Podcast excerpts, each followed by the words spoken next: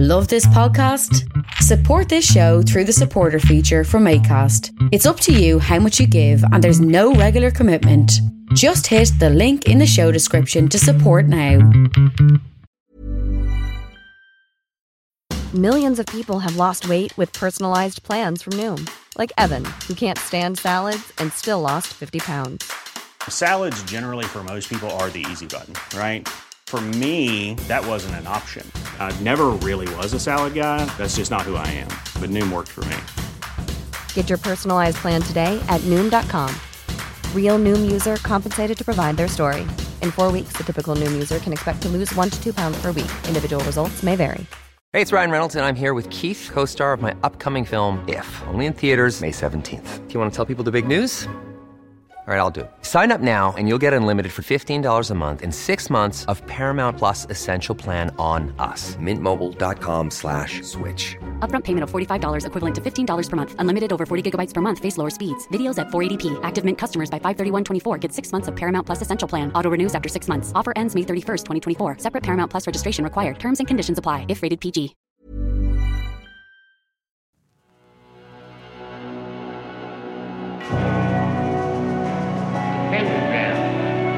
Dedicated to Henry Foreman. In the years of the primal force the dawn of terrestrial birth, man mastered the mammoth and horde, and man was the lord of the earth. He made him an hollow skin from the heart of an holy tree. He compassed the earth therein, man was the lord of the sea. He controlled the vigor of steam. He harnessed the lightning for hire. He drove the celestial team. Man was the lord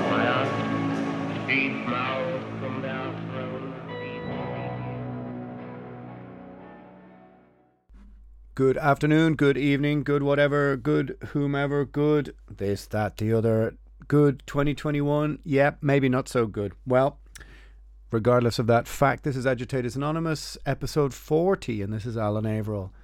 How the F are you doing? I don't need to ask, do I? Right, right, right. Let's get into it. Follow me on Instagram, Nemtheanga underscore primordial. Um, lots of things have been happening and also not happening. Uh, Dread Sovereign, my other band, have just dropped an album on metalblade.com. If you're in North America, you can use the promo code AA podcast and you will get 10% off. So, you know, maybe buy the album up there or buy something else. Who knows? You've got decades and decades of history of fine metal to look through and find something worth buying. Because this is a, an interview and a video cast over on my YouTube channel, I'll try and get all the nonsense out of the start, out of the way at the start. Um, so the second sponsor is Hate Couture. Hate, as in I hate you. Couture, C O U T U or E 616.com. Hateful yet tasteful. If you want to really offend some people, um, t shirt, bedeck yourself with the veneration of tyrants and serial killers. Get into it. Get into it. Use the promo code AA and you will get free shipping. Yep, free shipping. So that's www.hatecouture616.com. Hate Couture 616.com. Promo code AA. And the third sponsor, because it won't do to mention them in the at the end of an hour long interview, is Lamentations of the Flame Princess. L O T F P dot com. Um, it's role playing games, role playing books. I suppose it's where Dungeons and Dragons came from. Um, look, it's not my, it's not my um, wheelhouse, as they say, in 2020, 2021. But I got a shipment of the books from them and handed them out to a few people I knew who were quiet and hidden gamers, and they were, well, very, very pleased and impressed.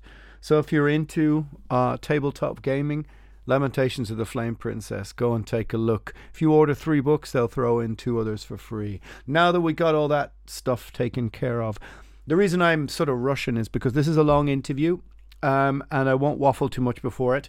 Um, this is with a friend of mine, a very old friend of mine called Anton Reisenegger. He used to work for Metal Blade back when Primordial signed for Metal Blade, but more specifically, he was in the cult with a K band Pentagram from Chile in the 1980s, from Chile. Um, he went on to play in a band called Criminal. He played with us in Twilight of the Gods on tour. He also plays in Lockup and Brujeria. So, yeah, a busy man. But it's really his story, which is fascinating to me, which is really interesting, and we really get into some very interesting stuff. He grew up under Pinochet's dictatorship in Chile in the 1980s and the 1970s, um, and his stories about being the only white gringo in the scene at the time are very interesting indeed and give us a really good insight into not only growing up under a dictatorship and a military junta but also being, I suppose, the outsider in, in a culture, um, and in a curious way, being the the um, the gringo outsider in South American culture. It's full of stories of going to visit Sepultura in the 1980s, um, the old South American metal scene. Um, all sorts of great stuff. Even if you don't know his bands, well, go and check them out. Pentagram and Criminal. It doesn't really matter because the story, I think, is fascinating itself itself on its own. Um, so, without further ado, um, we'll get back into more miserablest chat next time. Um, but there are some good guests planned for this year. Again, it's all random and scattergun, as is everything that goes on in my grey matter these days. But here we go. Episode 40 is Anton from Pentagram and Criminal. My mate Anton from Pentagram and Criminal is here from Chile, and he's going to tell us what, for a start, is happening outside the what shall we call it the blast zone of the first world? How are things down there in south america? Hey um, well um, things are apparent i mean there's been uh, this a, a, very constant number of new uh, infections for the last three months or something. Always every day in chile between 1000 and 2000 always in that range you know and now it's kind of going up. It just went over 2,000 yesterday, and the government is warning we are entering the second wave and so on.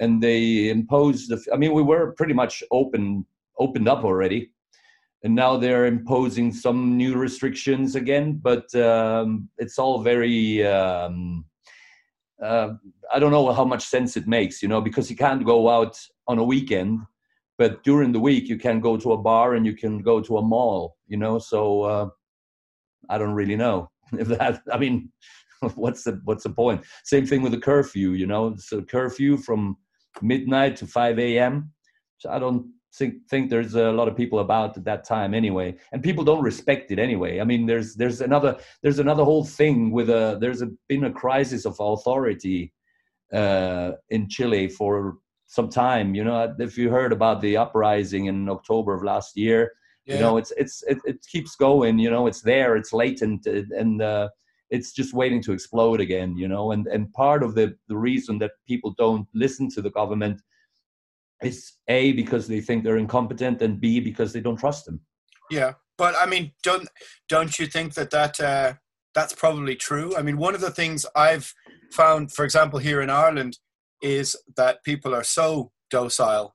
They're so, they've accepted more or less all of this. Even if you present to people like, hey, you know, some of this science is not based, it's not based in science, it's not even based in any um, rationality. It just seems to be politicians randomly making things up on the fly. People just sort of very, very placidly kind of went, look, we just have to get through it, accept it if I think maybe if the government had a little uh, threat of danger to their proceedings, maybe it keep them in might keep them in line a bit more. Because strikes me that a country like Ireland, you know, is just it's almost like the perfect testing ground for a sort of docile response to um, authority. This sort of strange quasi.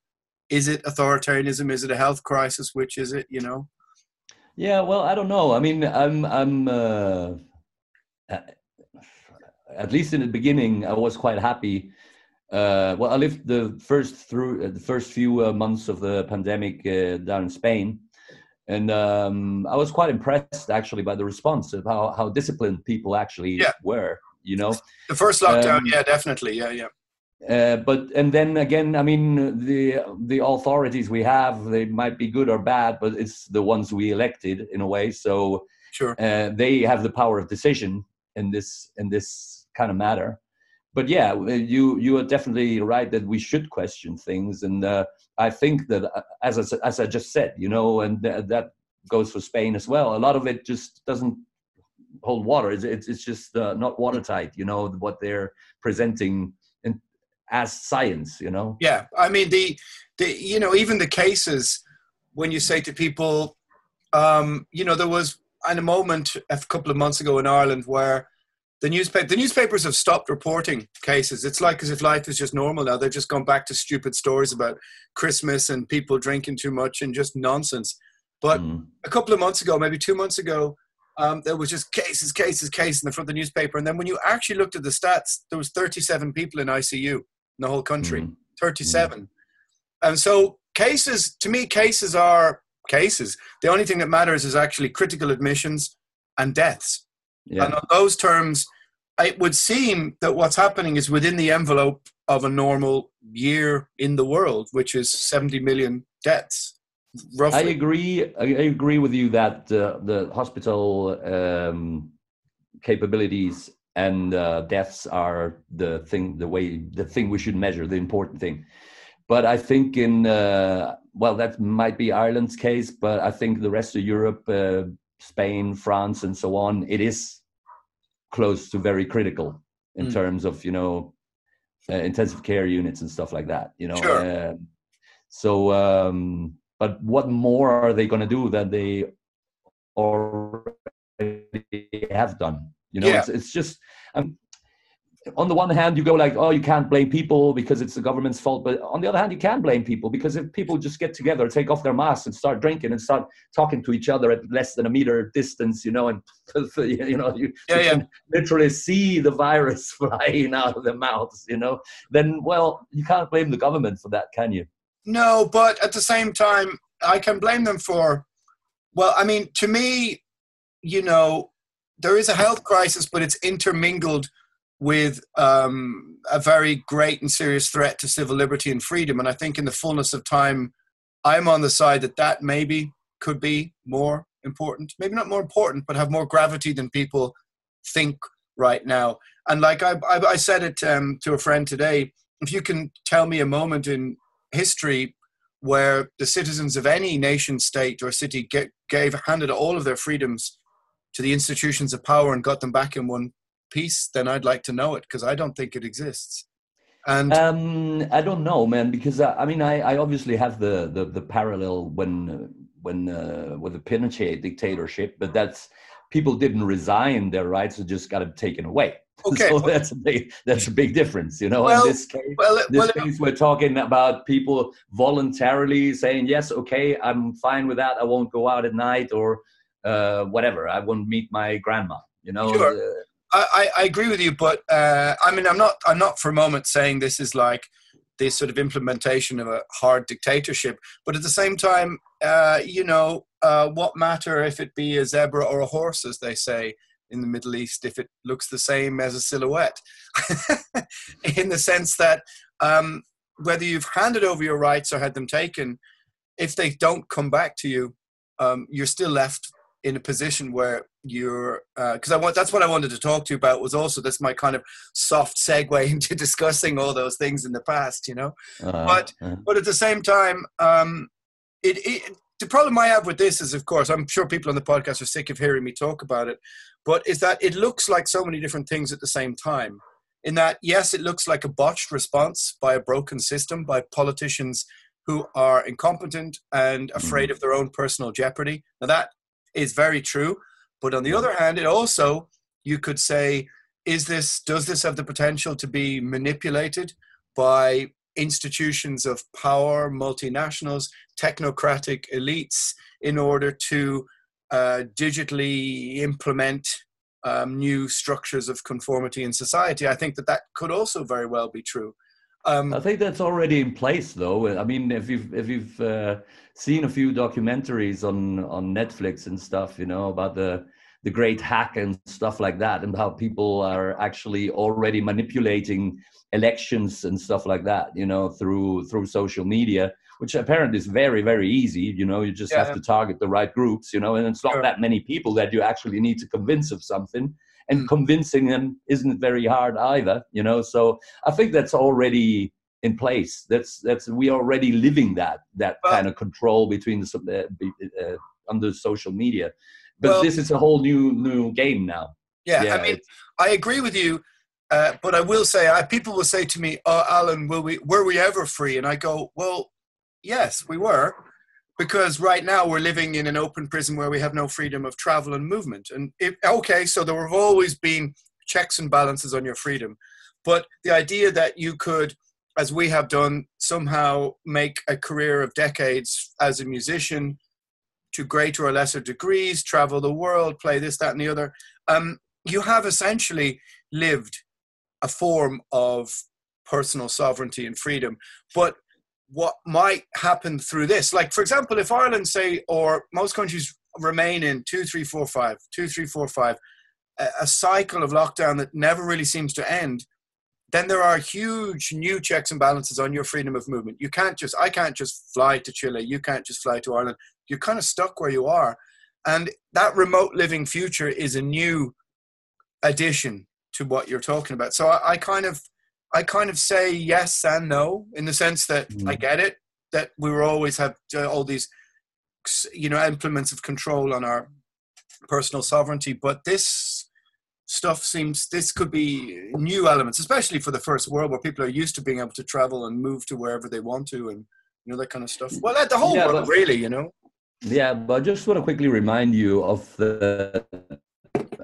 It was a few years ago. There was this volcanic eruption over um, uh, in Iceland, Yeah, yeah. and the cloud uh, filled the uh, European airspace, and all the flights were grounded. And that kind of already gave you an idea of how fragile this whole this whole system we have actually is. You know, it's a good point. Yeah, yeah. so uh, I, I, I don't think it takes that much to disrupt this this seemingly this seeming normality you know of just oh yeah i'll just jump on a plane and fly to russia or whatever you know Yeah, I mean, I mean, that's not. I mean, I'm just picking that as one thing, but I'm also kind of saying that maybe, you know, it's tied in with other things like universal basic income, what that represents to society. Um, your the idea that, for example, in I was being flippant with my friend, and I said, you know, you don't dance with a stranger till you're at zero. I, I was actually singing George Michael, but you know, I'm not going to. Made that joke twice, but the, the even in within your own city that there's no art no comedy no theater no music no nothing like this no freedom of expression that isn't Mm. mandated by the state is also something that i think no one is really discussing i mean I, it's it gets barely any um, coverage on mainstream media the fact that there is no level of personal expression in this Well, and that's that sort of worries me as well how is it down there in chile is there it's the same it- thing. It's the same thing. I mean, it's it's all you know. It's all just shut down. Mm. Uh, there were uh, very timid um, attempts to to start doing things again. I actually had a a pentagram show scheduled for this Friday, this coming yeah. Friday, where we we're going to do the social distancing thing. You know, uh, people were to be sat at tables, you know, Sure. apart from each other and stuff. You know, but then this happened. You know, the restrictions were reimposed, and we had to cancel it. You know. yeah yeah Um, but but uh, talking a bit more about the bigger picture, I think what it goes to show is that for most governments, art and culture is just not important. It's Yeah. just not a factor. You know, it's it, it just doesn't matter. And even even if it's in some countries, it's a multi-million dollar industry. They just seem don't seem to care. You know, and it's Yeah. it's always the last on the list. Yeah. You know, they, think about the restaurants and the bars first before they, they, they think about the and even those they don't think about very much you know but no no definitely not thinking about the artists you know and people who actually give society a soul you know you're you're it's just not important because they're just technocrats you know and they, they- they're just interested in their own benefit and and and, and to win the next election. It's basically it i think. I, I agree with you, and it's been very striking to me that uh, how little art means to the means. I mean, even during the summer when the weather was okay, there was no even attempt at okay, let's give the public uh, a free open air show, even if it was distance, to just give them something, or maybe you know comedy on the stoop to some people gathered in a garden. Nothing. No one stood on a stage for nine months, and I don't think anybody's going to stand on a stage properly for at least another five or six, maybe, because like I said, unless you go back to zero, the kind of gigs we were used to, they don't happen anymore. Um, No. You know, and that's you're. I think you're you're totally right that it's it's just again it's a sort of bureaucratic, technocratic elite making decisions, sort of on the fly. Um, Yeah, yeah. I mean, the the the level of incompetence and ju- just uh, I would almost say literacy of most politicians, be it in South America or in Europe, it's it's indistinct. You know, Mm. it's uh, it's it's frightening. You know, it's just really really a bad level. I mean, uh, I don't know. Maybe politicians were always the same, but at least a few decades ago they could write a speech that would move people, you know, and, and now it's just Twitter and fucking, you know, and just having a jab at the other one, you know, and it's Yeah. like, wow, it's it's uh, the, we stoop to a very very low level, I think, in politics, man. But do you feel that you do you feel that now in Chile there is um, a climate where the government treads more carefully because of what happened a couple of years ago? Maybe people don't know, but there was big uh, sort of how would you describe what happened in Chile two or three years ago? It was it was last year. It was uh, on the it, well, it it culminated on the 18th of October of last year. Hmm. Uh, This all started with um, students who said we won't pay the because the the metro fare, the, Yeah. the the underground train fare went up. You know, the ticket went up like 30 pesos, which is not a lot of money. But uh, students said we won't pay, we won't be paying. They started jumping over the the you know the the tourniquet. Sure, you know, yeah. the- the- Yeah. and um, and from that it, it was just a landslide and no one really knows exactly what happened because on one day it was like 30 metro stations that were burned burned down you know and um, i mean you've been to a metro Yeah. station you know i mean what what what is there to burn you know so th- that Yeah. must have been there must have been something very well planned and and, and executed to actually manage to make a metro station burn you know? But but it, it all went out into the streets and it, it all there were i have to say there were very big peaceful um protests you know? There were at one point there were over a million people in the streets gathered to protest the government. But then there was looting you know and Of course, the yeah. response the response from the police was very brutal. A lot of people lost their eyesight people died you know Yeah. people were raped in in, in custody you know and it, it- it's just very it, it just turned very very ugly you know Yeah. and all that has kind of calmed down because the government agreed to a referendum uh, to decide whether we would have a we would write a new constitution and that referendum just happened a few weeks ago and it was overwhelmingly uh, yes towards a new constitution. Okay. but now we are in a in a in a position where there's something like five or six elections within the next year. You know there's like local politicians uh, then there's a presidential election there's primaries first you know. And then meanwhile the new constitution is being drafted and that new constitution once the draft is approved by the uh, constitutional uh, convention it has to be um, confirmed by another referendum. And that is going to be like two years from now. Okay. so we have we are facing a a, a period of potential instability which is um, uh, quite a challenge i would say um, the government is treading very carefully right now. Their uh, approval ratings are at historical minimum like 10% or something like that of approval okay. you know? Um, and they're just basically waiting it out until you know until it it goes. And the whole the whole pandemic scenario obviously isn't uh, isn't helping you know? They actually the there was a congressional uh, proposal a few months ago that people could withdraw 10% of their pension savings in order to bridge you know the the pandemic Okay. and that kind of tied in with a whole rhetoric that's been going on for a long time that actually the, the because chile is one of the one of the few countries in the world if not the only one where the pension system is entirely in private hands it's not run by the state. It's all private companies that run but but but but you have to pay in. I mean it's not your choice to pay in or not you know? You just you, you can just choose which which one of these companies you you use you know that's Right. all. So that's that's one of the biggest uh, or one of the very big issues that uh, have been protested and and that that led to the the uprising last year among many others you know healthcare and and so many other things you know.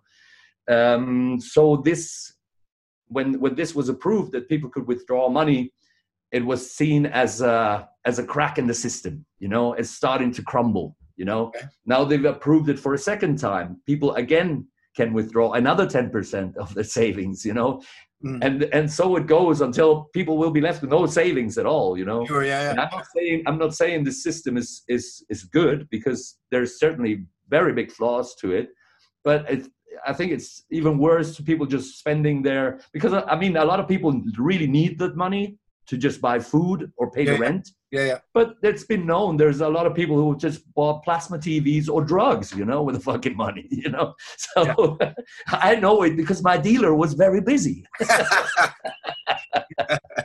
Yeah. I, I I mean, for people who don't know, um, your journey uh, within all of this is, is, I think, is really fascinating. We've talked about this a lot over the years that we've known each other. That Mhm. your family came from Europe to South America, and you grew Yeah. up in South America, sort of like as the blonde-haired, sort of white kid who then started the metal band under a dictatorship. Mhm. Um, so, so for people who kind of don't know the story, I mean, maybe we should fill in the blanks. And I, because I, I've, as always, I've got loads of questions about that kind of thing. But you ended up being the, like you, you started Pentagram in let's say what was it, eighty six or something like this? 85. 85. 85. Actually, um, on the 28th of December, it's going to be the 35th anniversary of the first Pentagram show ever. Wow. That's Um, a lot of time. Yeah, but back That's how then, old I am. That's Sorry. insane. No, no, no, that's insane. Like because back then, obviously, so what was it like growing up as like the kind of the blondie European white kid with the sort of the German surname, growing up in South America in the in the eighties, like then? Well, I um, I went to a German school, so a lot of my my uh, schoolmates were the same sort of appearance as myself. You sure. know, Yeah, yeah, yeah. so there it wasn't but but out on the streets it was very it was very obvious that uh, you were the strange the strange bird I, I remember one thing very clearly i was on the bus riding the bus back home from school one day uh, and i was sitting at the window minding my own business you know and i see outside on the street i see the small street kid like barefoot you know one of those kids that you see begging on the streets and stuff like that and he just looked at me and just spat at the window where I was sitting. Yeah, yeah. And that pretty much tells you everything you need to know, All right. you know, because when you are fairly well off, my, my parents weren't rich. My, my, my dad was a very hard worker, you know, my mom went to school, became a psychologist, you know, and they, they both worked very hard and, and we had a good, a good, uh, a good life, you know, um, uh, but we weren't rich by any means, you know, but other people they they see you they say oh you're blonde you have a, a european uh, or or german uh, last name that oh you must be rich you must be loaded you know? Hmm. and that is a prejudice that uh, followed me into the metal scene because we when we started playing and stuff it was always oh these guys they're they're rich and they're right wing they're fascists and this and that and without anyone ever really talking to me and asking me wh- what my life was like you know Was that because I mean, were were I mean like all the guys in Pentagram from the same sort of social class then as you, or were they, they were they being Chileans as well, or like is, did Um, they, how do they perceive the band like that? Um, well, the other guys were were um, in kind of in kind of the, the socially speaking, they were from the same sort of class, if you if you wish. Yeah. Um, one of them had a Jewish last name, uh, the drummer, and the other guy had a Spanish last name, but a, a, German second last name. You know, so um, yeah, the, we were from that sort of crowd, you know. Yeah, yeah. And um, but that's not to say that the other bands, you know, they they were a lot. There were a lot of uh, French or or German last names as well, you know. So Mm. it's it, I don't I don't know. It's it's maybe uh, it was uh, just uh, my my very blonde, Yeah, yeah. very big, Yeah. very blonde, very big hair that really caught the attention of people. you know? Yeah, yeah, I mean, people who are not familiar probably can't imagine, but I had like an yeah, almost like an afro, you know, like very, very, very, uh, very, very white, you know. So uh, it was it, it, it, it was very um, uh, striking visually. and, and because um, because you were sort of growing up, kind of let's say on the outside of, I suppose, um, uh, regular, not regular.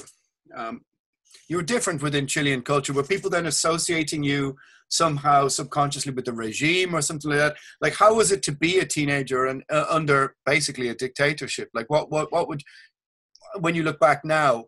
Um, yeah, you know, I don't know. It's a complicated question. I'm trying to. I mean. I, I think there's two there's two parts to your question. One thing is how people perceived us, and as I said, yeah, some some people just jumped to the conclusion that we were right wing and fascist, and that we supported Pinochet and so on, which couldn't be further from the truth. yeah, I had it also that uh, uh, there w- was a uh, review of one of our first uh, tapes in a German fanzine called Battlefield.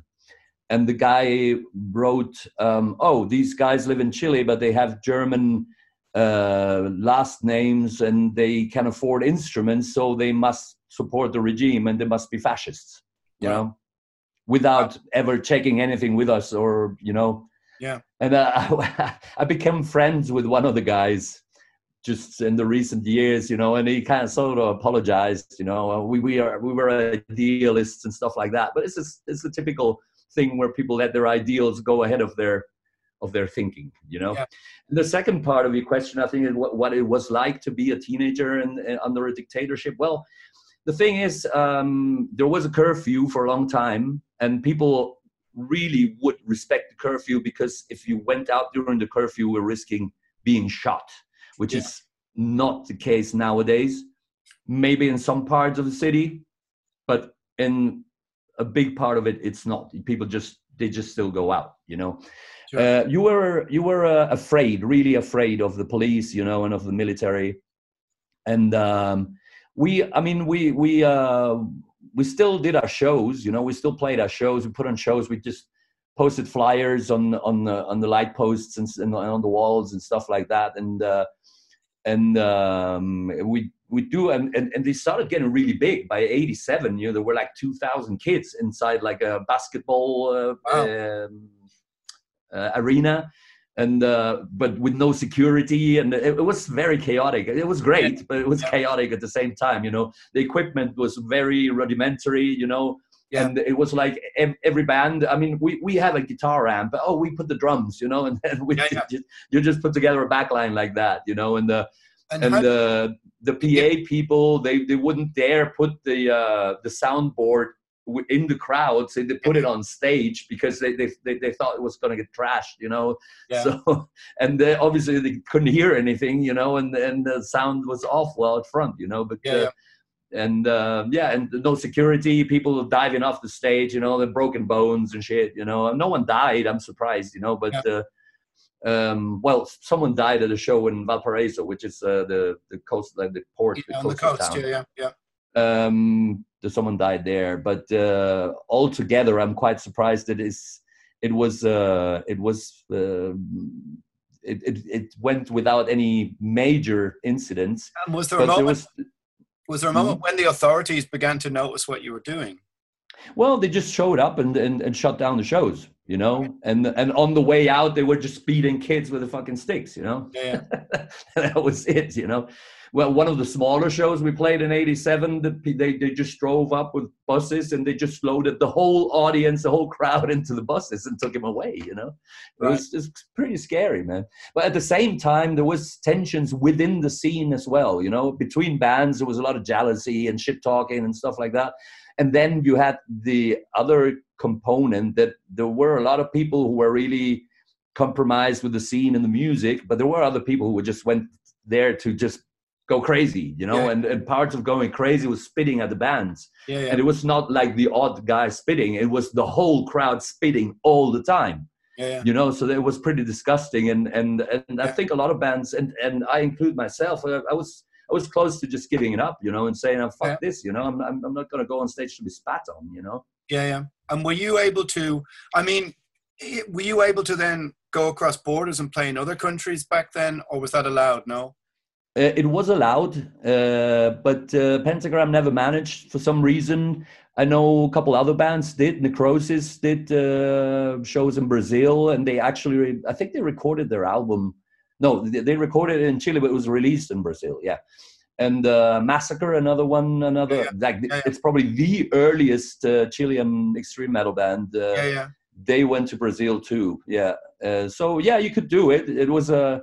I went. I went, but uh, not as a band. I went as an individual. I went to see the Cavalera guys in, Yeah, in. Belo Horizonte. That was uh, February '87, All right. and it, it, it was a it was a three day and three night bus ride to fucking Brazil, wow. and and not in, not not in a bunk, you know, just Yeah, yeah. sat on a on a normal Yeah, yeah. bus seat, you know. But it was worth it, you know. I I uh, I saw a lot of things over there that opened my eyes, you know. They the um, the scene in Brazil was much much more evolved, you know. They had labels, they had magazines, you know, Yeah, yeah. and uh, and uh, the, I mean quality wise well well you either love it or hate it but bands like Sarcófago and Chakal and all those Yeah, you know yeah, they're, they're very very primitive you know but they had their their their charm you know and uh, uh, we maybe thought of, of ourselves as a bit more technical and whatever you know which we Yeah. probably were yeah, yeah. you know but um, yeah it was quite impressive and uh, i spent like two weeks at the cavalera home Wow. and they, they played a couple shows you know we went to rehearse from other bands you know and it, it was uh, it was interesting and it was a very cool experience Yeah, tho- those those records and cassettes to find a good tape trader when you were in Europe in the say 88, 88, 88 to 91 was like gold dust.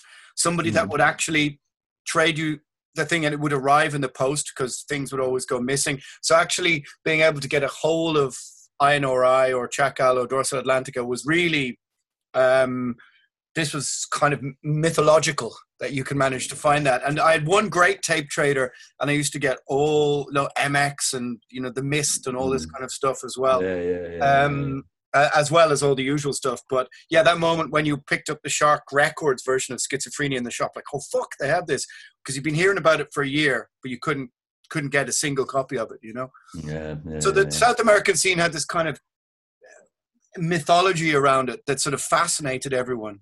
I, I sort of I always thought I mean I, I can't really imagine it from that side of the of the fence you know because uh, for us you know the US and Europe were always oh it's great they make records you know they tour they have festivals and stuff like that you know even back then. And uh, for us it was oh this is all shit you know and it's crap and and then I get to I don't know. Later, I I, I, I spoke to Tompa, for example, from At the Gates, you know, and he was oh, he was so into Chakal and fucking yeah. Sarcófago and stuff like that. Like, Yeah. really? I Yeah. couldn't believe it, you know. Yeah. like, Well, the, the tapes the tapes were like gold dust, and I mean, what was happening in South America in terms of those bands was so was far far ahead of what was happening in Ireland. Our, like people often ask me, "Hey, does Ireland have some cool '80s cult with a K demo that I've never heard?" And I go, "No, doesn't." there There was a couple, there was a couple of really bad thrash, a couple of thrash bands and some awful heavy metal bands, but there wasn't anything happening here. And I remember seeing Sepultura in '90 for Beneath the Remains, and it would have been over a thousand people there, um, which was a lot back then, maybe 1,100, 1,200, 1,000, and people went absolutely uh, uh, ballistic. But in a way, people were so people loved Sepultura so much because Irish people had sort of taken them in as their own. They'd kind of gone, Mhm. these guys are on the outside. They're from a poor country, like we felt. So people sort of kind of Mhm. rooted for them. It was weird. Yeah, they, they were the underdogs, you know. Yeah. They were the, yeah, I know. Does that make Does that make sense that a miserable kind of grey, rainy, dull country, you know, kind of weather-wise like Ireland would somehow ex- adopt these exotic bands and decide, yeah, th- these are the ones we're rooting for. Um, I, I guess it. I guess it does. I mean, it still happens nowadays. It surprised me. You, you know, I, I play in Brujeria as well. You know, yeah. Which is uh, like a cult band. You know, but it's all the the the, the, the lyrics are all in Spanish. You know, and uh, and um, and the, the the the, the subjects we talk about they're all you know the the the, the immigration and the drugs and stuff like that you know very very you know uh, latin problems you Yeah, know? um and then you go to a place like czech republic and people Yeah. go absolutely insane and i Yeah. I, I kind of it, it, it's it's complicated for me to find the connection there, but I guess it's because because of something like what you're saying. You know, they feel like the underdogs. They feel like the the, the left out. You know, they, they Yeah, uh, those those uh, posh Europeans, the you know Germans and Yeah, yeah. Swedes, whatever. You know, and they, we are we are the underdogs. You know, of Europe, and then yeah, it it, it kind of makes sense, I guess.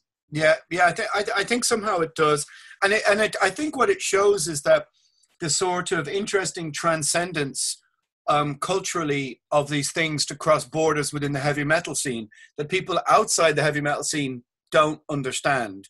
I people who don't understand heavy metal would often. Uh, you know, sort of peripherally or, you know, well, out of ignorance, portray elements of it as being racist or this or that or the other. But actuality is that the underground throughout all of those decades sustained itself on this kind of um, you know sort of ecosystem that crossed cultural boundaries that anybody who came from that era uh, never saw any of any of those things on those terms and Not therefore and therefore like it, it, it always fascinated me exactly as you say that how a poor eastern european country would find kinship with like oh we got to go and see this band they're from peru Mexico. or bolivia or mexico or whatever yeah, Yeah. which it which is a kind of very beautiful thing and it makes a kind of mockery of some of the um i suppose ignorant i think uh views of what heavy metal represents as being just kind of like a middle class white man's game because it certainly isn't you know Well, it is and it isn't. I, I think uh, if well maybe i didn't frame that correctly probably seen heavy Maybe I- metal parking lot. Yeah okay well maybe i didn't frame that correctly I, I suppose i was thinking more about the underground and where we came from Okay, okay. Because yeah, but but just just to to, to make my point, you know, sure sure Heavy Metal Parking Lot, if people haven't seen it, it's a short documentary which was shot in the parking lot of a arena that was hosting a Judas Priest concert. Sure, and you can yeah. see the, the kind of but it's it's white people, but it's not upper class white people. It's No, no. white trash. Working it's totally class white people. trash, you know? Working and that's where it all came from. I mean, you can probably in their beginnings, all the bands fucking Exodus and Metallica, and they, they were all white trash, probably, Yeah. you know? yeah you know what I mean? So that's yeah. where it came from, and that's why it probably appealed so much to South Americans as well. You know, so oh, these guys they're gringos, but they're they're not like the the the the polished, you know, big sounding gringos. They're they they they they are they mean it. You know, they they, they, they they're brutal. You know, they're evil. And um, that's that's how it got there, and they, it it became more extreme even in South America, you know, and Yeah. it was spit, spit back to vomited back to to the first world, you know. Yeah. Well, I'm fascinated though by to just go back to the politics a bit, like the sort of political soul or upheaval that South America represents, um, also kind of fascinates me. And I, I was think I think about all right. Well, I did a paper on this about how um, in no, the North Americas, if you if you were well, I read a book and wrote a paper on it, but the North Americas, if you think about it, were had far less natural resources than the South Americas, right? But the North Americas, through I suppose Protestantism and the ability to own land um, and be elected to governance, sort of separated their the, the, the, the, their path from the South Americas, which had Catholicism, Mm. and um, I suppose kept its sort of feudal system, which kept the people uh, sort of in their place as their Spanish or Portuguese overlords, uh, colonial overlords, sort of still owned the same valley or area for hundreds and hundreds of years. And somehow it seems to be a maybe I'm simpl- simplifying it, but a sort of Protestant North, Catholic South, Latin Northern divide. And the sort of the South Americas on those terms was always kind of damned to, to, to political chaos. Or am I, or is that too far wide of the mark? Um, I mean, I think you can probably establish a parallel with Europe itself, you know, because the North is Protestant, you know, and Yeah, yeah. and more austere, you know, Yeah. historically at least.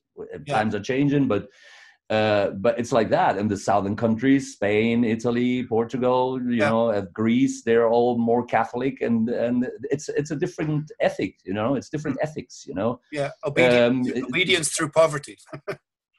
yeah something like that and uh, i don't know i mean it's it's like um, in catholicism it seems to me like oh you you uh, you you you sinned uh, you committed a sin then you apologize and you and you pray a little bit and then it's it's all good you know Yeah. whereas the protestants they they they uh, they carry the burden of their guilt forever you know Yeah, yeah. it's kind of a little bit like that you know it, it- Yeah, yeah. it's we- we're probably oversimplifying it's it's probably a very complex topic to tackle it Sure. within a few minutes you know No, but i think there's the- the- there's uh, there's uh, there's a lot of uh, of truth in what you're saying you know um and uh, that's probably why also in south america south america was a, a, a- breeding ground for the more radical ideas you know for the more revolutionary left-wing ideas you Yeah. know because i mean it's just a matter of looking around going to the the the, the, the shanty towns of the, the favelas and so on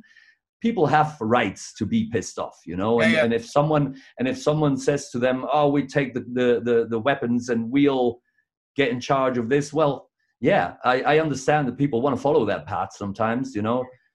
Problem is when there's another elite in power it's still an elite you know and uh and and uh also i mean yeah I'm, I'm going a little deep now maybe but um No, I don't think I, I don't think the work ethic in South America allows for a socialist um, system where everything is owned by everyone and we all work towards the same goal. Because some of them will work and some others won't, you know. Yeah. And and I always say, I mean, I'm not a big fan of communism. I have to be honest, you know. And uh, Yeah. if it didn't work in Germany, is it really going to work in Chile? I don't think so. Yeah, yeah. No, I guess not. no. Sorry. no no no it's uh, no it's it just it fascinates me because um, I, i've always been kind of fascinated by south american political culture. And like i sort of studied a bit of pinochet and you know all the sort of i suppose the other crypto fascist dictators who were sort of um, well in that period i suppose were sort of propped up by the cia or that kind of thing you know? Absolutely, and they took they always took advantage of this uh, of the divide. I mean, uh, South America could have been the United States of South America if Bolivar, the Yeah. that one of the big liberators, had had their yeah, his, his his say, you know. But it didn't, you know, and the, uh, all the the um, viceroys, you know, they they all wanted their own little parcel, you know, and that's how South American nationalism was born. And uh, in a weird way it connects with football mentality you Okay. know? And that we are great and and we are the best and the other guys are cunts basically Yeah, you know? And and they deserve to be beaten you know? And it, it goes as far as you know the the um, I, I know I'm making very big jumps here sometimes, but Oh, no, it, no, it's it's just what, just what comes to my mind, you know. But but uh, sometimes from the from the um, from the, uh, the, the the the hooligans, you know, the the football crowds, you get like really really insulting, offensive chants, you know, towards, for example, towards Argentina. You yeah yeah oh you, you you lost the Falklands because you're cunts, you know, and Yeah, whatever that that kind of thing, you know. It's like really, I mean, we we should be, you know. I, I don't have that kind of mentality. I have friends in Peru and Argentina and everywhere. I've been. I've managed to travel, and I've seen that people basically are the same everywhere, you know, and and and especially within South America. So I think we should like unite and not and not have this this uh, artificial division. But uh, that's one thing the the the, the proto dictators, how you say, uh, they exploited that. They exploited that feeling of of uh, of nationalism, and it's all like shitty little countries that can barely fucking scratch their own backs, you know. Yeah, yeah. But they still think they're the best in the world, you know. It's uh, Yeah. it's it's weird, man. So how did that manifest itself like under Pinochet then in the 80s when you were growing up? Well, we were very close to going to war with Argentina over some little islands very down south. Um, and all of a sudden, you had the in the schools you were all of a sudden you were taught about these islands that no one really know existed you know Mm. and uh, and and and uh, there was a whole um, rhetoric that was fed to the public you have to remember back then uh, there was really no free press or anything you know so so the, the news they had to broadcast what the regime wanted you know and it was all like yeah chile is great and and flags and beautiful valleys you know and and uh, and i remember one day um, I took my bike to the petrol station, you know, to to um, blow up the uh, the tires. Yeah. And I didn't really know how to do it, you know. So I asked the guy uh, at the petrol station how to do it, and he said, "How are we going to fight the Argentinians if you even don't know don't even know how to do that?" You know. Yeah. I'm like, "Whoa, Yeah, yeah. Jesus, man!" It's filtered, was deep. filtered- it's filtered down into every part of the country. Yeah, absolutely. And people thought Argentinians were cunts, and we have to kill them. You know. yeah, yeah. and uh, and that's what they do, you know. And, and, and the, I bet it was the same on the other side. I mean, I think the Falklands War was mainly started to divert attention from the big economic crisis and Yeah, yeah. from the human rights problems that were that were actually much bigger in Argentina than here. Human rights violations in Argentina were massive and brutal, man. I don't, I'm not saying they weren't in Chile; they were too. Yeah, yeah. But just numbers wise, it was like tenfold in Argentina. yeah. You know? yeah, what do they call them? The disappeared or whatever, I think. Yeah, yeah. I mean, I mean, I mean, Thatcher started, I suppose, the Falklands War as well to kind of the idea that war is always good for the economy and it would distract from, I suppose, um, the economic troubles that were happening in the UK at the time. Because most people don't realize that the 1970s in the UK was a time of, um, uh, you know, riots and strikes all the time, and the IMF were there in the 70s, and the coal miners and all yeah, that. yeah, yeah. that was just Mhm. around the corner. Yeah, 82, 83. So it was almost like a sort of smoke and mirrors thing politically. Hmm Yeah, uh, well, we know that. I mean, people Yeah. like people in, in power. They use war to to to benefit their own agenda, isn't it? You know, they never go to war themselves. They're not going to send their kids to war. Yeah. Are they? But so when, so when, did you, so then you left. Oh, so then you left Chile sometime in the 90s to come to Europe, right? No, I actually left in 2001. Really? Okay. Yeah, So Yeah. you, so you were in Chile when Pinochet was deposed, yeah.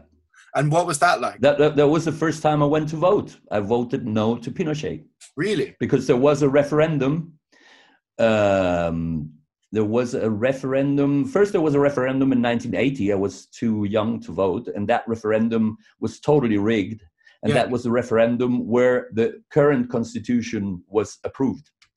You know, and that referendum had a um, provisional uh, thing that in 1988 there would be another referendum to vote whether Pinochet would remain in power or would be ousted.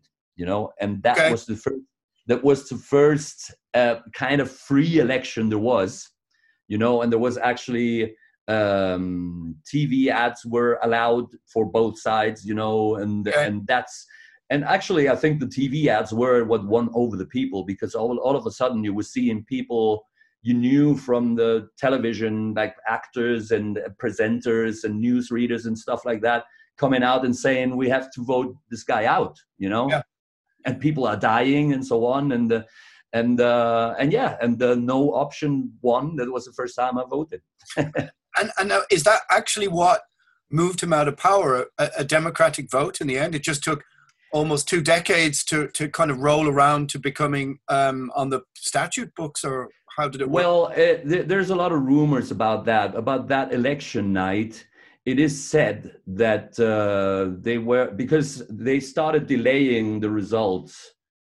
You know, there was should have been results at like eight or 10, 10 p.m. or something like that. You know, and there was nothing. There was just giving partial results. All, all, always in favor of Pinochet, and and you could kind of sense that something was brewing. And uh, they say that uh, the military went to the presidential palace and told Pinochet, "We're here and we're ready to take over the country and fuck this fucking referendum," you know.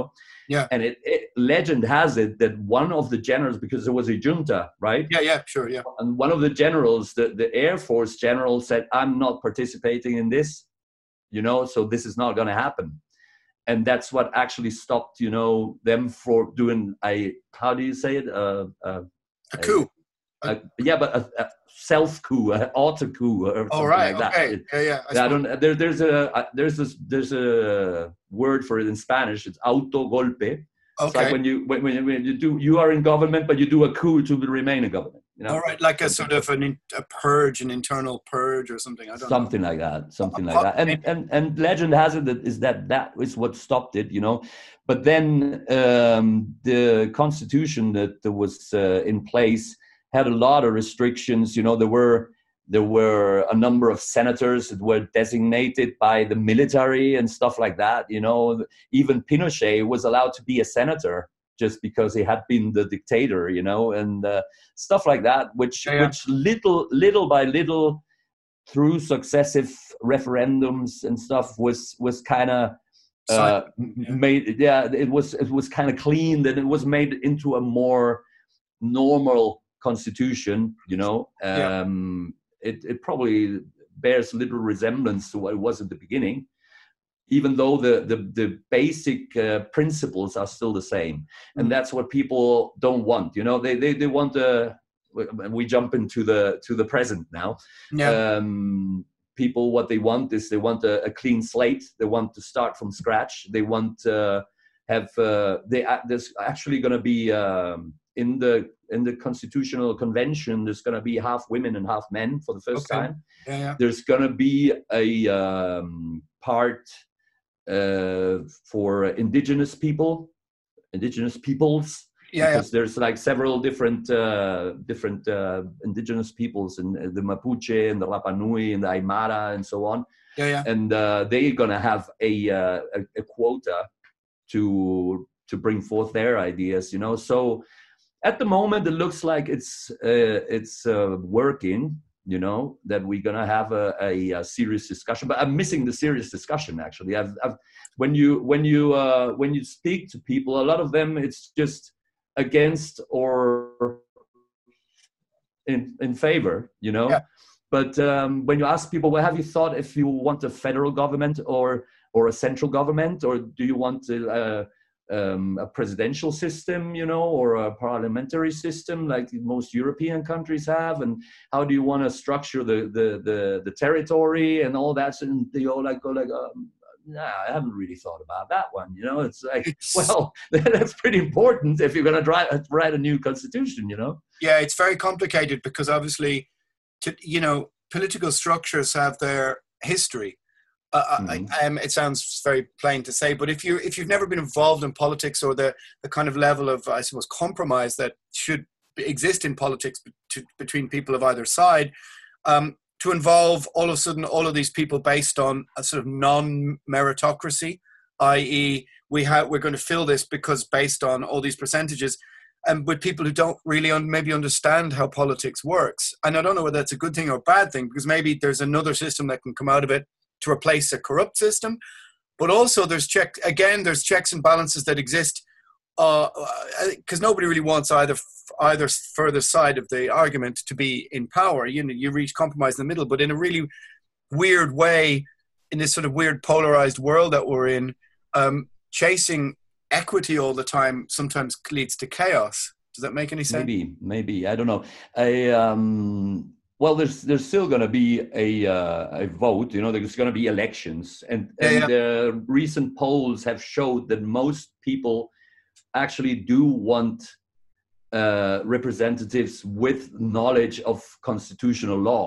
Yeah. They just don't want the their whatever the neighborhood leader or whatever. You know, Yeah. I mean, some people do, some people don't. There's gonna be it's gonna Yeah. be a very motley mix of of uh, of people in there. You know, Yeah, yeah. maybe it's good or not. But the one thing that I I um, I still think, and it's probably not very popular that I say it, but uh, one of the things that led to the crisis that we had last year in this country was probably the um, that people didn't go to vote. You know, Yeah. the last president was elected with uh, fifty percent of less than fifty percent of the whole Yeah, yeah. population entitled to vote. you know Sure, yeah, yeah. and and i think that is something that is is uh, very by now in this younger generation is deeply rooted that a it doesn't matter if i vote or not you know uh, because they're still going to be in power anyway and they're going to do the same thing always. Yeah. and b i have the now that we have the chance i i sort of have the the impression that a lot of people are like oh someone will fix it you know? Someone will magically fix it you know? It's it's, it's going to be all right you know? We, we won the referendum so everything else is going to be easy you know? Yeah. And it's not. It's not. It's going to be very complicated you know? But yeah as you say do you leave the complicated to people who understand the complicated or do you leave the complicated to everyone you know Yeah, it's like in Irish politics, they move um, different representatives to different sort of sections of the government. And so you might get an entire backbench with not a single economist on it, or somebody who's in charge of arts and tourism who has no concept of the arts, or, Mhm. you know, like people, they just well, same thing around. happens here Yeah, yeah. same thing happens here absolutely man it's just, just it's just cronies you know it's just the the, the president's friends and whoever you know uh, uh, cousins and whatever they, they- they're all in the government you know and they, they don't really know what to do. doing you know it's just Hmm. it's So what? So what? Did you? So did you visit Europe in the nineties, or did I get that wrong? um i Visit before you emigrated, like Yes, yes, yes. I, I visited uh, Europe for the first time in the 80s, in 83 actually. wow, really? I, Okay. I went I went with my parents and I came back with a bag full of vinyls, including black metal and Kill 'Em All and Okay. Melissa and so on and so on. You know, so that was wow. okay, right. It was great. I was too I was too young to go to shows. I remember seeing posters for the Iron Maiden World Piece Tour Yeah. and uh, Motorhead Another Perfect Day, Ooh, yeah, but I couldn't go to either of them because I was too I was too small still. Yeah, know. yeah. Um, yeah, but that was the first time. Very lucky. Then I went again in hang on ninety one Okay. um, just after the, the fall of the Berlin Wall, actually, Okay. and I um, I went to visit I went to visit Eastern Germany shortly uh, after the wall fell. It was very interesting to see the contrast, you know. Yeah. So Um, I actually went because we thought that my grandfather could have a um, a bank account there with some money in it. Yeah, you yeah. know? So we went there, but the, the the fees and everything had eaten whatever ever was on that bank account, so Sure. nothing came out of it. You know, but, but it was a very interesting experience, and you could see the the the the the difference, you know, and the the the how modern the infrastructure was in the west and how run down and shitty it was in the east. The pollution in the east you know and everything that people people for some reason equate uh, capitalism with pollution but socialism isn't much better. It's Yeah. not worse you know? So uh, well, I'm not, not a fan of either. I don't want people to get the idea with, that I'm some raging right wing Trump fight I- or something like that. You know, I, I don't think I don't I don't think anybody's gonna gonna think that. I mean, in industry back then, and you know, it was based on. I mean, I, I'm pretty sure, as you say, the checks on balances on whether things pollute or not were not really part of the equation. But that must have been a really fascinating trip. Then, let's say in '91, when you were old enough to really observe the difference.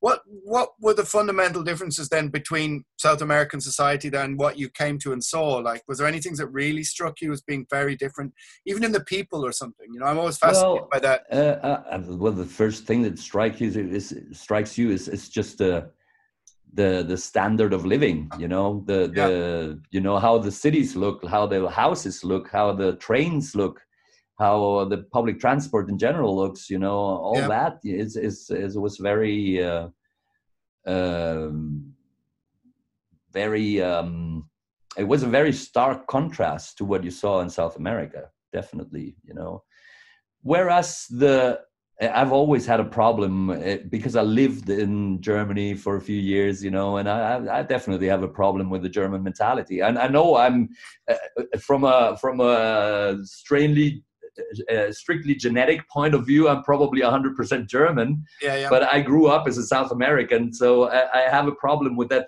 that rigidness you know that that that that sort of everything is constricted and there's got to be rules and regulations for everything from sweeping your fucking stairs to whatever you know where you put your trash and stuff like that Yeah, yeah. and that was very overwhelming for me when i when i went to uh when I went to Germany, and that I like the the looseness, you know, of the Latino life. Maybe not too much, Yeah. you know, but that's perhaps that's why I'm living in Spain or or Basque country rather now, because that's for me is a nice compromise of people who who get the job done, but at the same time they don't work to live, but rather no other other way around. They don't live to work, but they rather work to live. You know, which Yeah. is which is very important to me. Yeah, Well, about- and uh, to finish the f- finish answering to your question, I Yeah. went for the last time uh, to Europe in '99, which was already sort of an exploration to see if if if uh, we could actually do that. I was I was married back then, you know, Yeah, and uh, yeah. I went with my wife, you know, and uh, we went to a few festivals. We went to I think it was the last Dynamo Festival in '99. oh, okay, I was there. Yeah, yeah.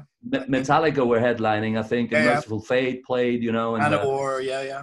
yeah yeah and um and we visited a few cities you know and um and yeah we liked it and said well why not you know? I i at that time i felt pretty stuck in in chile. Um i thought that uh, we throughout the 90s criminal did really well down here you know? We did Yeah. very big shows. We've sold a lot of records.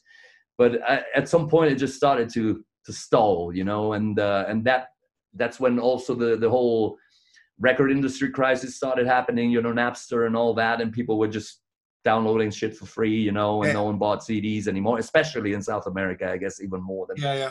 than uh, the first world, you know. So uh, uh, I kind of thought, well, there's not much more to do here, so I'd rather just go and start anew. And I didn't really have a plan, you know. I started uh, playing with some people when I got to the UK. I actually played a tour as a member of Extreme Noise Terror. I don't know if you know that. Yeah, yeah. There you go. wow.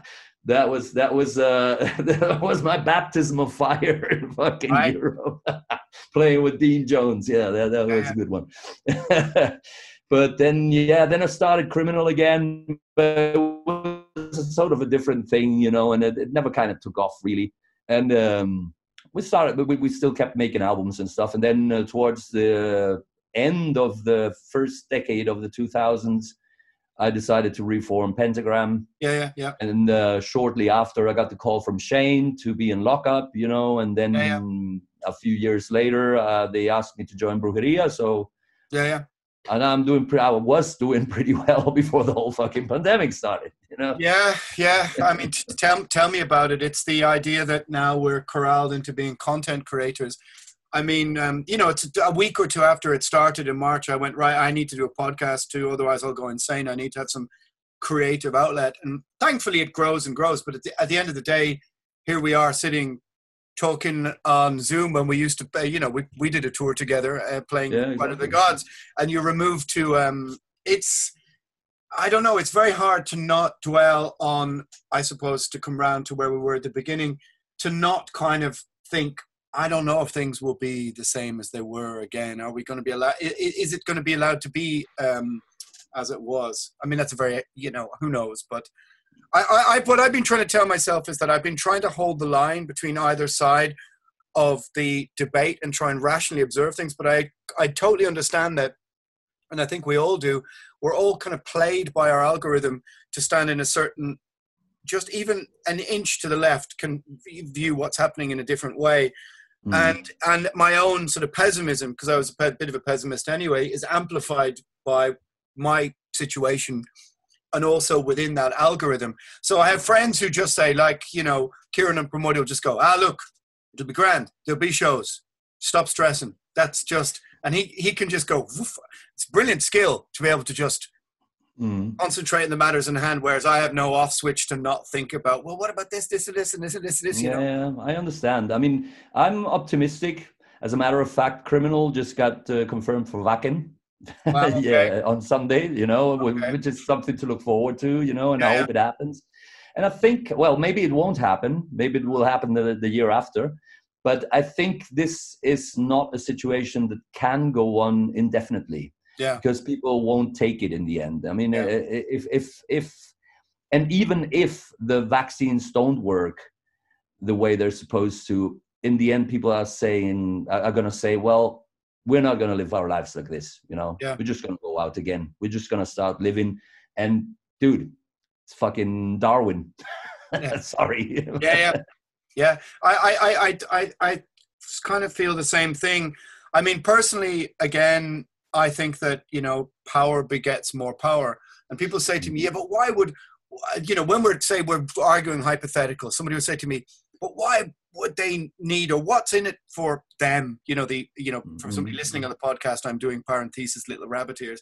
But the idea that the idea that enough power is enough for anyone who has power is a is a naive e- es- e- estimation of power. You know? Oh yeah. Oh yeah. Absolutely. Absolutely. There's never enough. No. So it's never enough because power.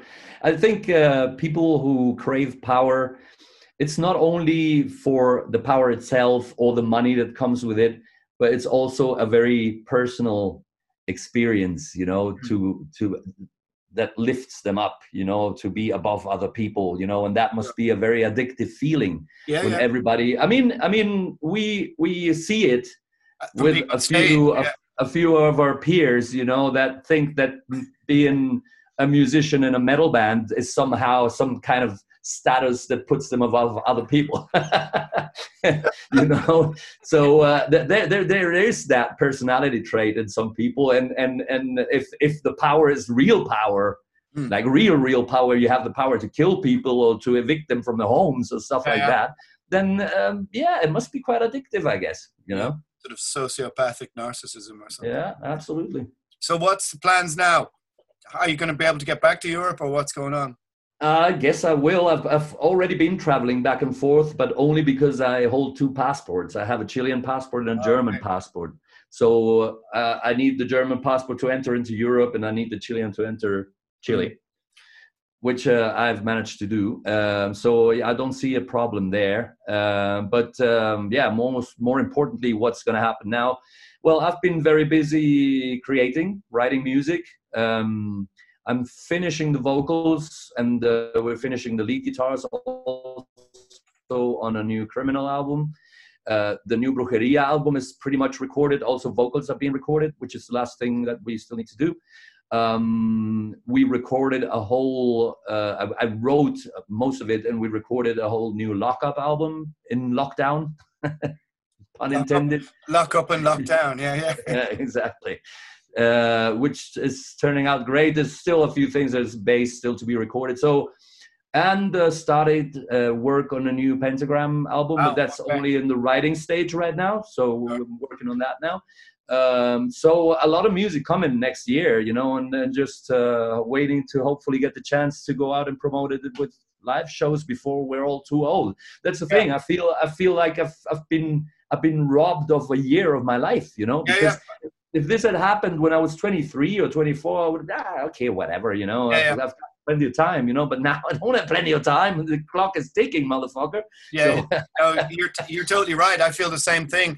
I feel totally like it's some it's almost like somebody has uh like an enforced pause on my life, and whether it comes back to the same degree as it did remains to be seen. But at the same time, I'm like you. I'm like, hey, come on, you know that we're moving through middle age pretty bloody quickly. As you say, if this had happened when I was 24 and I was just sharing a house with other idiots, and somebody said you can't do a thing for your, I'd have gone, eh, whatever, you know. You just go drunk and, and do drugs for a whole Yeah. year, and then, uh, and then and then when you wake up, all of a sudden it's all back to normal. Yeah, yeah. So I've, I've one last question for you. Uh, I, I often hear this phrase, and I, I want to know what's what what is the South American saudade? Saudade. Um, that's uh, it's a Portuguese word, so I don't know exactly what it means. I, I think it literally means health, but uh, it uh, in in colloquial language it means more than that. I think it it means like the to know how to live your life, to enjoy your life. You know, I think it's something like that. I was hoping for a better answer. Well, I thought it was like a-. I thought it was, yeah, yeah. I thought, thought about it there because I was, I was thinking about it because we have the, you know, this word ennui, ennui. It's like a sort of existential sadness. All right. And okay. um, I see a lot of that in Chile. You know, I think, uh, you know, there's a lot of doom bands coming out of Chile, and I think, and, and you know, there's big poets like Pablo Neruda, Mm. uh, uh, Pablo de Rokha came out of uh, of Chile, and they all have like this inherent sadness to them. You know, because I was there Um, last uh, I was there last April, and it, I Mhm. certainly felt Chile was different from the other South American countries that I was in.